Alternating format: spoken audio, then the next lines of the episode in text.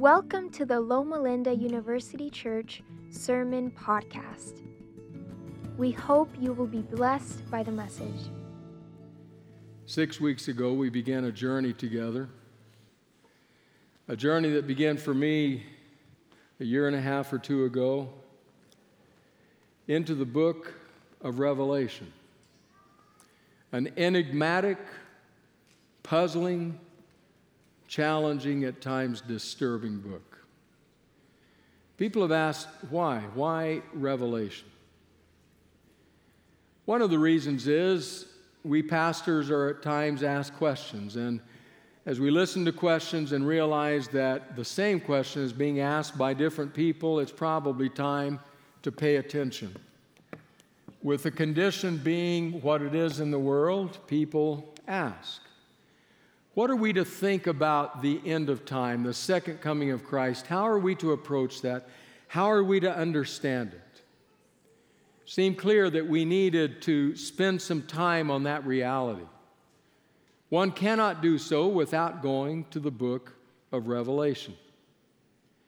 I'll be very honest with you. Revelation is not a book that has enamored me. Over the years of ministry, I've been keenly aware of it, have read it regularly, been puzzled and bewildered by parts of it, preached on a few pieces of it, but honestly largely ignored. But it just seemed this is a time. And so I began a deeper dive into that book, and as I did so, I found that a couple of questions emerged as being questions of great importance. The first question had to do with Jesus. Who is Jesus in the book of Revelation?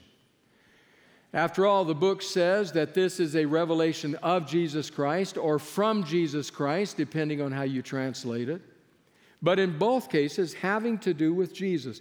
Who is this Jesus? In the midst of violence and destruction and chaos, is this the Jesus of the Gospels?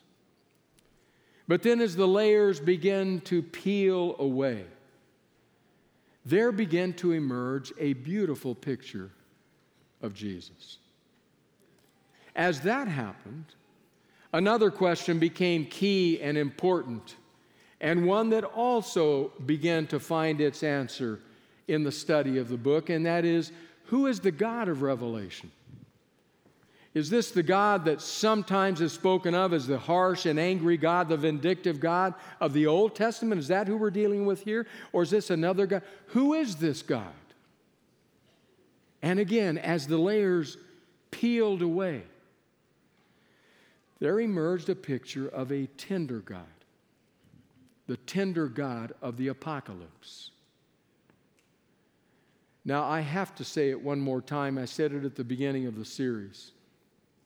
A key part of this was the magnificent privilege granted us by Robin and Vimala Abraham, a dear couple back east, to spend some time on Patmos. There is nothing like having a time away from some of the crush and hurry, the hustle and bustle of life, to marinate in the juices of Scripture. And to be at a place where we believe the curtain was pulled back and where John the Revelator was given a glimpse into what lies ahead. In fact, he was given a glimpse into, in the second part, including today, the content of that seven-sealed scroll. To be in that place was profoundly special. Along the way, there have been surprises, true surprises that have emerged from the text. One of those surprises is what I share with you today. It's a surprise that comes in the, for me anyway, maybe not for others, for me, that comes in the last two chapters of the book of Revelation. The two chapters in Revelation where we are dealing with the kingdom of God when it is finally and fully realized, when it has arrived. We don't know much about that. The Scripture doesn't reveal much about the specifics of the kingdom of God. There are some statements. Some think that Paul was referring to it in 1 Corinthians 2 when he makes the statement, eye has not seen, nor has ear heard, nor has entered into the human heart what God has prepared for those who love Him. That's a beautiful picture, if indeed that is that to which Paul refers. But even if it is, it doesn't give us specifics. So how are we to think of that? What will it be like? What is the destiny that awaits us? To say that heaven cares about our destiny is a beautiful statement, but what is that destiny? A lack of specifics has caused us to do a number of things. One of those things is what I would refer to as a radical discontinuity. A radical discontinuity, meaning that whatever is to come in the kingdom of God is radically different than what we have here and now. There is a radical discontinuity. We find that at times. Maybe you've looked at the artwork of a certain artist who has taken brush and palette and paint in hand and has splashed onto the canvas her conception, his conception of the kingdom of God. And when you have looked at it, you have stepped back and you have said, if that's it, I think I'll just go to Texas. Radical discontinuity. Or maybe you have heard that heaven is going to be floating around on a cloud, strumming a harp for all the years of eternity. About 10 minutes after that, I'm thinking, I think I went to the other place. I thought I'm in the wrong place. Radical discontinuity.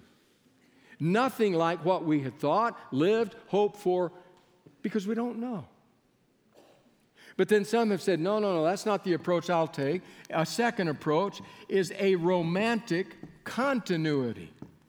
A romantic continuity. I love life here, and I love what life here offers and what I do here, and so surely that's what it's going to be like. You pick this up in the popular culture. You pick this up in music, country music, otherwise. I mean, this romantic continuity is when I get there, I'm going to take my dog, my rifle, I'm going to go shoot me an 8-point buck, bring it back, a barbecue, pop open a brewski, and I'm thinking, okay, wait a second, where is that in the text? I don't find anything like that here. A romantic continuity. Be just like here. My mother, in her high school autograph book, had a friend who wrote to her, Betty Jo. That's my mother's name. My dad's name was Bobby Lee. My brother's name is Billy Joe Jim Bob. No. I just made that up. Betty Jo. When you get to heaven and have nothing to do, just dig a hole and pull me through. Romantic continuity. You can sneak me in just like you've sneaked me in other places. That's what the kingdom is going to be like. And yet, when we look at Scripture, we don't find that either. So how are we to think about the coming kingdom of God, about human destiny? Here's what I want to suggest to you that the book of Revelation presents us with. It presents us with a realistic continuity. A realistic continuity. In other words, there is realistically a connection between who we are and what we are and what we do and how we were designed and how we live here and what is to come. A realistic continuity. And that was the surprise to me, one of them, in the book of Revelation. So I remind you, before we turn to the text, of a couple of things. First thing I remind you of is this. Remember, it's a symbolic book. It's highly symbolic, many symbols. Sometimes we try to be too specific and too detailed in our interpretations of the symbols. One of the things we've said along the way, remember, is simply that, for example, in Revelation, numbers may often have much more to do with theology than they have to do with math. In the passage we'll read today, we will see many symbols, many elements, many beautiful sights, the structure of a city that is unlike any other, the perfect proportions. Maybe as we read that, we may also need to remind ourselves, could it be that these descriptions have more to do with theology than they have to do with architecture? So bear that in mind. And finally, Revelation 21, we have to ask ourselves the question, is this another example of what we've seen before in Revelation? That experience of John hearing one thing, seeing another, noticing they're different, but then discovering that they're the same. We've seen that already 3 times just in the passages we've considered. We saw it in chapter 1. I heard a voice like a trumpet. When he turned to see, he saw a figure, the Christ figure standing. A voice and a figure, different but the same. Chapter 5. Weeping because no one had been found worthy to break the seals and open the scroll. And a voice cries out, "Don't weep, John. The Lion of the tribe of Judah will do it." He turns to look, and what does he see? A wounded lamb. Different, but the same. Or what about that glimpse he is given of God's redeemed? He hears the number 144,000. He turns to look. He sees a numberless multitude, different but the same. Maybe this is a passage where the same thing happens, because John will hear about the bride of the Lamb, but when he sees it, he sees the holy city. Different, the same. Is it God's way of saying, my city is wherever my bride is? Is it God's way of saying to us, his beloved, as though one human beloved was speaking to the other, saying, sweetheart, home to me is where you are. That's home. Could that be happening here? Revelation chapter 21, starting in verse 9. One of the 7 angels who had the 7 bowls full of the 7 last plagues came and said to me, "Come, I will show you the bride, the wife of the Lamb." He hears that. And he carried me away in the Spirit to a mountain great and high, and showed me the holy city, Jerusalem. That's what he sees, coming down out of heaven from God. It shone with the glory of God, and its brilliance was like that of a very precious jewel, like a jasper, clear as crystal. It had a great high wall with 12 gates, and with 12 angels at the gates. On the gates were written the names of the 12 tribes of Israel. There were 3 gates on the east, 3 on the north, 3 on the south, and 3 on the west. The wall of the city had 12 foundations, and on them were the names of the 12 apostles of the Lamb. The angel who talked with me had a measuring rod of gold to measure the city, its gates, and its walls. The city was laid out like a square, as long as it was wide. He measured the city with the rod and found it to be 12,000 stadia in length, and as wide and high as it is long, a perfect cube. The only other place we see that in the Old Testament scripture is the holy place of the temple, the very dwelling place of God. The angel measured the wall using human measurement, and it was 144 cubits thick. The wall was made of jasper, and the city of pure gold, as pure as glass. The foundation of the city walls were decorated with every kind of precious stone. The first foundation was jasper, the second sapphire, the third agate, the fourth emerald, the fifth onyx, the sixth ruby, the seventh chrysolite, the eighth beryl, the ninth topaz, the 10th turquoise, the 11th jacinth, the 12th amethyst. The 12 gates were 12 pearls, each gate made of a single pearl. The great street of the city was of gold as pure as transparent glass. I did not see a temple in the city, because the Lord God Almighty and the Lamb are its temple. The city does not need the sun or the moon to shine on it, for the glory of God gives it light, and the Lamb is its lamp. The nations will walk by its light, and the kings of the earth will bring their splendor into it. On no day will its gates ever be shut, for there will be no night there. The glory and honor of the nations will be brought into it. Nothing impure will ever enter it, nor will anyone who does what is shameful or deceitful, but only those whose names are written in the Lamb's book of life. Spectacular description. Perfect proportions. Transparent. Pure. Filled with light. With beauty, with joy, many different pieces that we could examine, trying to tease out of it, what is this saying about God and his government and God's city and God's people? But all that will have to wait for another time because of one other reality. One other, to me, surprise. Because you see, if you read Scripture, you remember the story of Genesis. That back when God created humanity, we started in a garden. Edenic in its beauty, pure. Adam, Eve placed in the garden, given that garden as their gift, the creation of God. And then came the fall, and then came this thing we call the cosmic conflict, where the world is filled with corruption and disorder and chaos and death and evil and pain and suffering. All of that happens. And now, yet, at the end of the book, we come to the last two chapters describing the fact that God is creating a new heaven and a new earth, and we say, finally, we are back to where we began. Except we're not.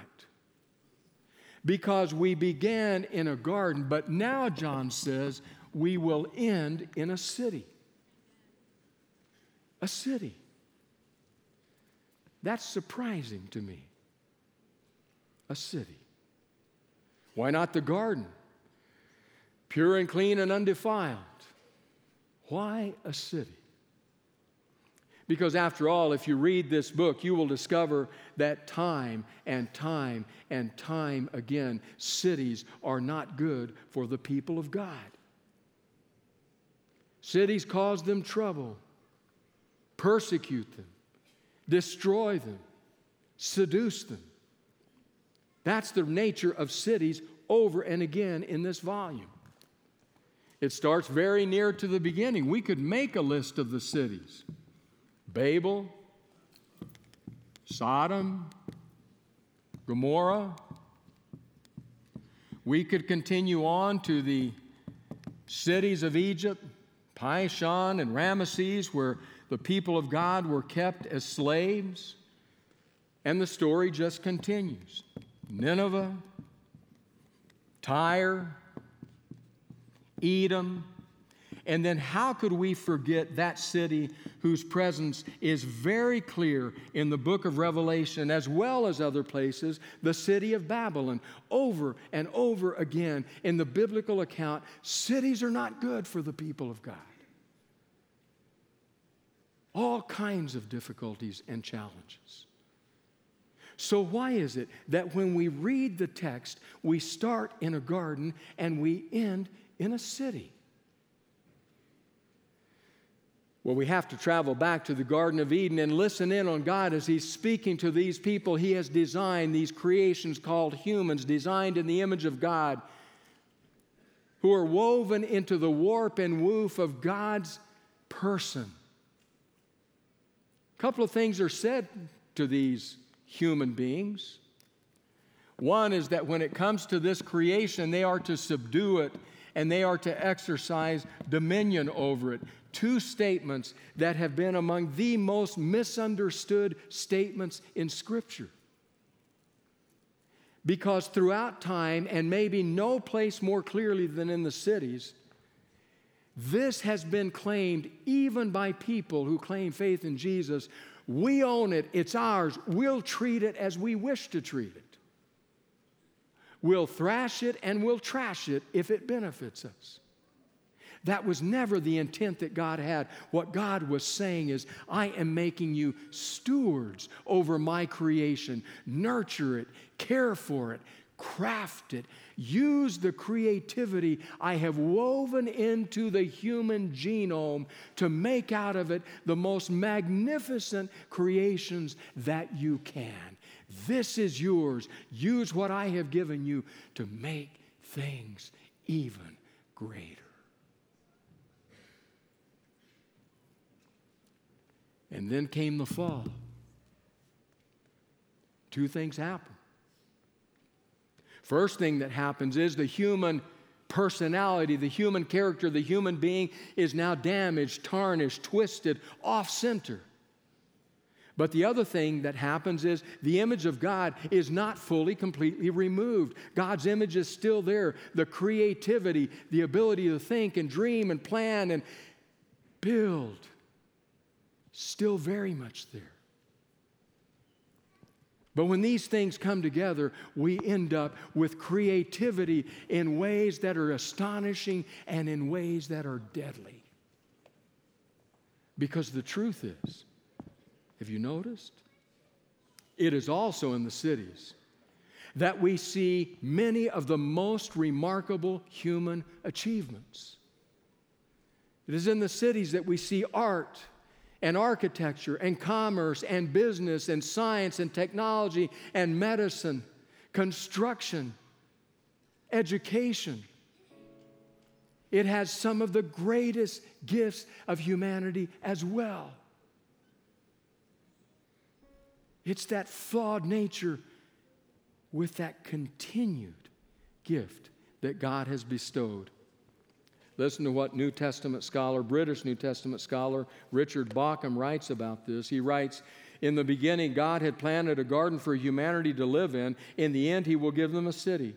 In the New Jerusalem, the blessings of paradise will be restored, but the New Jerusalem is more than paradise regained. As a city, it fulfills humanity's desire to build out of nature a human place of culture and community. True, it is given by God and so comes down from heaven, but this does not mean humanity makes no contribution to it. It consummates human history and culture insofar as these have been dedicated to God, while excluding the distortions of history and culture into opposition to God that Babylon represents. It comes from God in the sense that all good comes from God, and all that is humanly good is best when acknowledged to come from God. But the city that both includes paradise unspoiled and is adorned with the beauty of paradise points to that harmony of nature and human culture to which ancient cities once aspired, but which modern cities have increasingly betrayed." Could it be that humanity, transformed by the coming of Christ, has a reset button that restores that creativity, that image of God within us, that will then pick up where God intended us to go to begin with, and now will begin to manifest in a perfect, pristine world what might have been true all the way back then? In fact, you see right here in this passage we read a couple of very curious statements. Because remember, this is the city of God. It says, "The nations will walk by its light, and the kings of the earth will bring their splendor to it." Their riches, their wealth, their splendor, their gifts. Right after that, another verse. "The glory and honor of the nations will be brought into it." Another reference to the fact that there is something in the human person that will also contribute to what God has done. Now, don't get twitchy, because it's almost as though John understood that, because as soon as he says that, you know what he says next? He says, "Now, nothing impure will come in."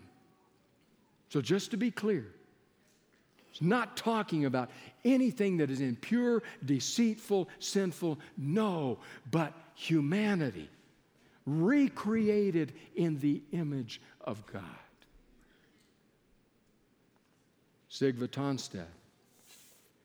God turns the city, the Bible's embodiment of rebellion and futility, into a symbol of reconciliation, community, and permanence.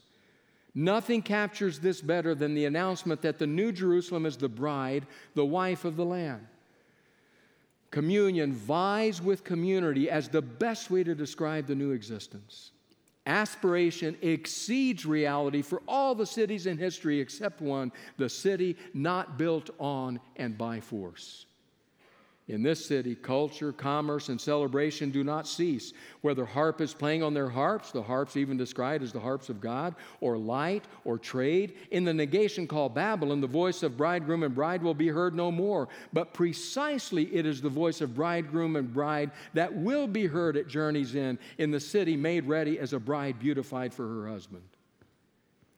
When John proceeds to describe the various features of the city in terms that are strange even for symbolic language, these impressions are confirmed and deepened. Architecture is now a vehicle for theology, aesthetics blends with ethics, and the transparent politics of heaven is exported to earth. Could it be? It's curious that when you read Scripture, of all the cities where things went bad, there is one city that's the high point of the entire earth, the city of Jerusalem. No matter how high any other city might be, none exceeds Jerusalem. You always go up to Jerusalem. When you leave Jerusalem, you always go down to anything else. Jerusalem is the epitome. But what is almost stunning is that Jerusalem is not in Revelation. The new Jerusalem is in Revelation. God is doing a new thing in this place. Too literal? Too specific? Is that a bridge too far? Consider this one sentence from the book Great Controversy. A fear of making the future inheritance seem too material. In other words, these kinds of fears, a fear of making the future inheritance seem too material, has led many to spiritualize away the very truths which lead us to look upon it as our home. In other words, being fearful that, no, it's just all spiritual, has caused us, she says, to have a conception of it which makes it not feel like home. Very curious statement.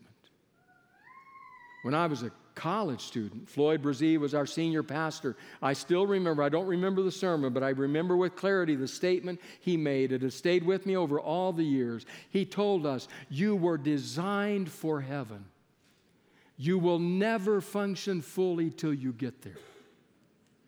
You were designed for heaven. You will never function fully till you get there. You were designed for it. That design has not totally been erased, but it has been deeply flawed. But now, when we arrive in that new heaven and new earth, we will function fully. I sit in my office. I look at the books. I have always had a thirst to know, to learn, to grow. I want to read every one of these books. Problem is, I buy them faster than I can read them.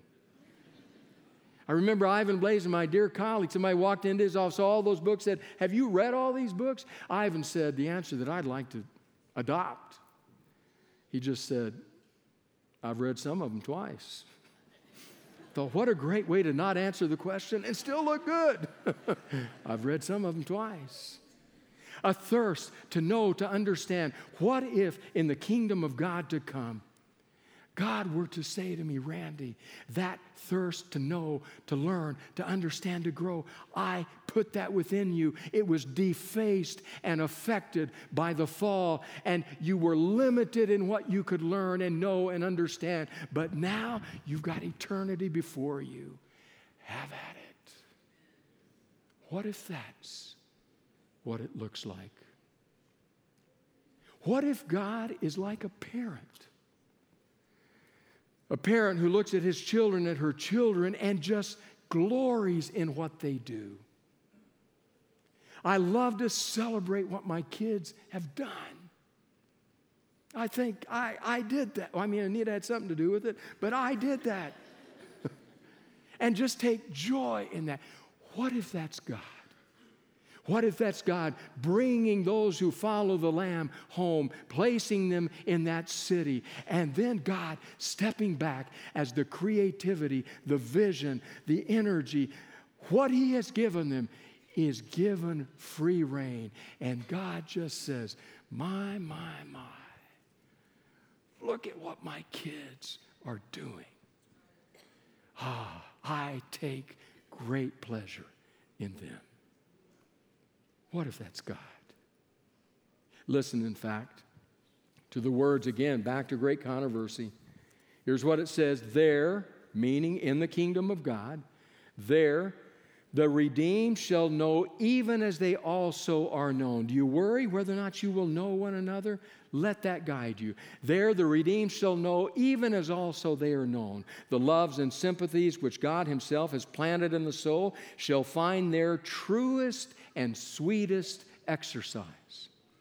Their immortal minds will contemplate with never-failing delight the wonders of creative power, the mysteries of redeeming love. There is no cruel, deceiving foe to tempt to forgetfulness of God. In other words, the mudslinger's done. Every faculty will be developed, every capacity increased. Students, med, dent, PT. The acquirement of knowledge will not weary the mind or exhaust the energies.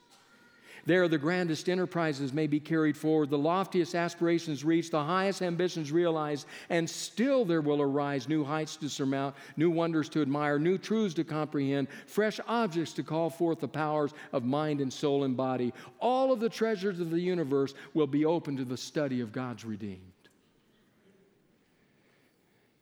And the years of eternity, as they roll, will bring richer and still more glorious revelations of God and of Christ. As knowledge is progressive, so will love, reverence, and happiness increase. The more humans learn of God, the greater will be their admiration of his character. As Jesus opens before them the riches of redemption and the amazing achievements in the great controversy with Satan, the hearts of the redeemed will the ransom will thrill with more fervent devotion, and with more rapturous joy they sweep the harps of gold, and 10,000 times 10,000 and thousands of voices unite to swell the mighty chorus of praise. The great controversy is ended. Sin and sinners are no more. The entire universe is clean. One pulse of harmony and gladness beats through the vast creation. From him who created all flow life and light and gladness throughout the realms of illimitable space. From the minutest atom to the greatest world, all things, animate and inanimate, in their unshadowed beauty and perfect joy, declare that God is love.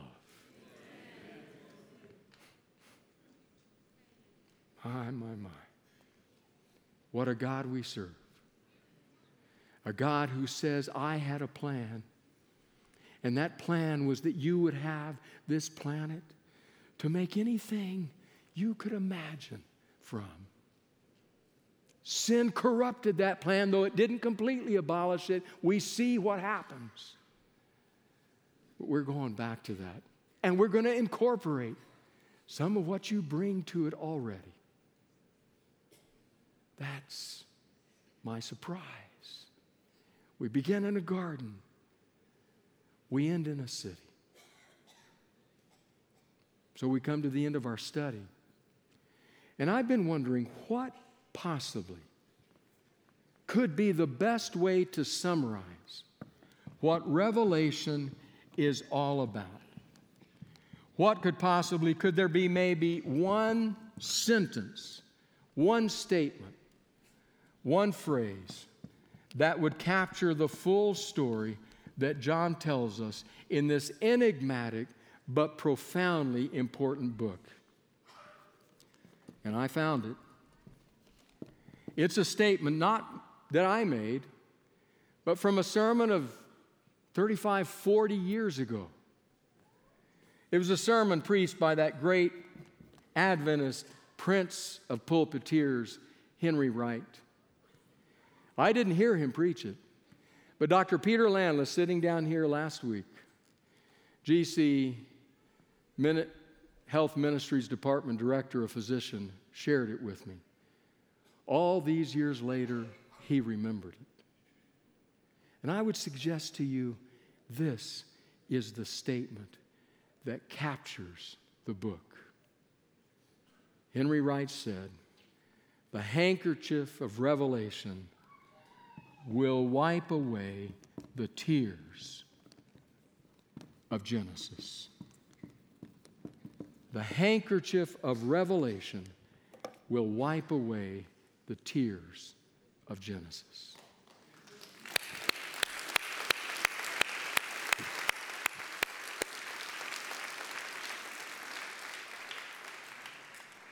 Why should it then be any surprise that when John comes to the end of his book, he writes these words, with the view in mind that the one who holds that handkerchief is the tender God of the apocalypse? He writes these words, "Even so, come, Lord Jesus." Amen.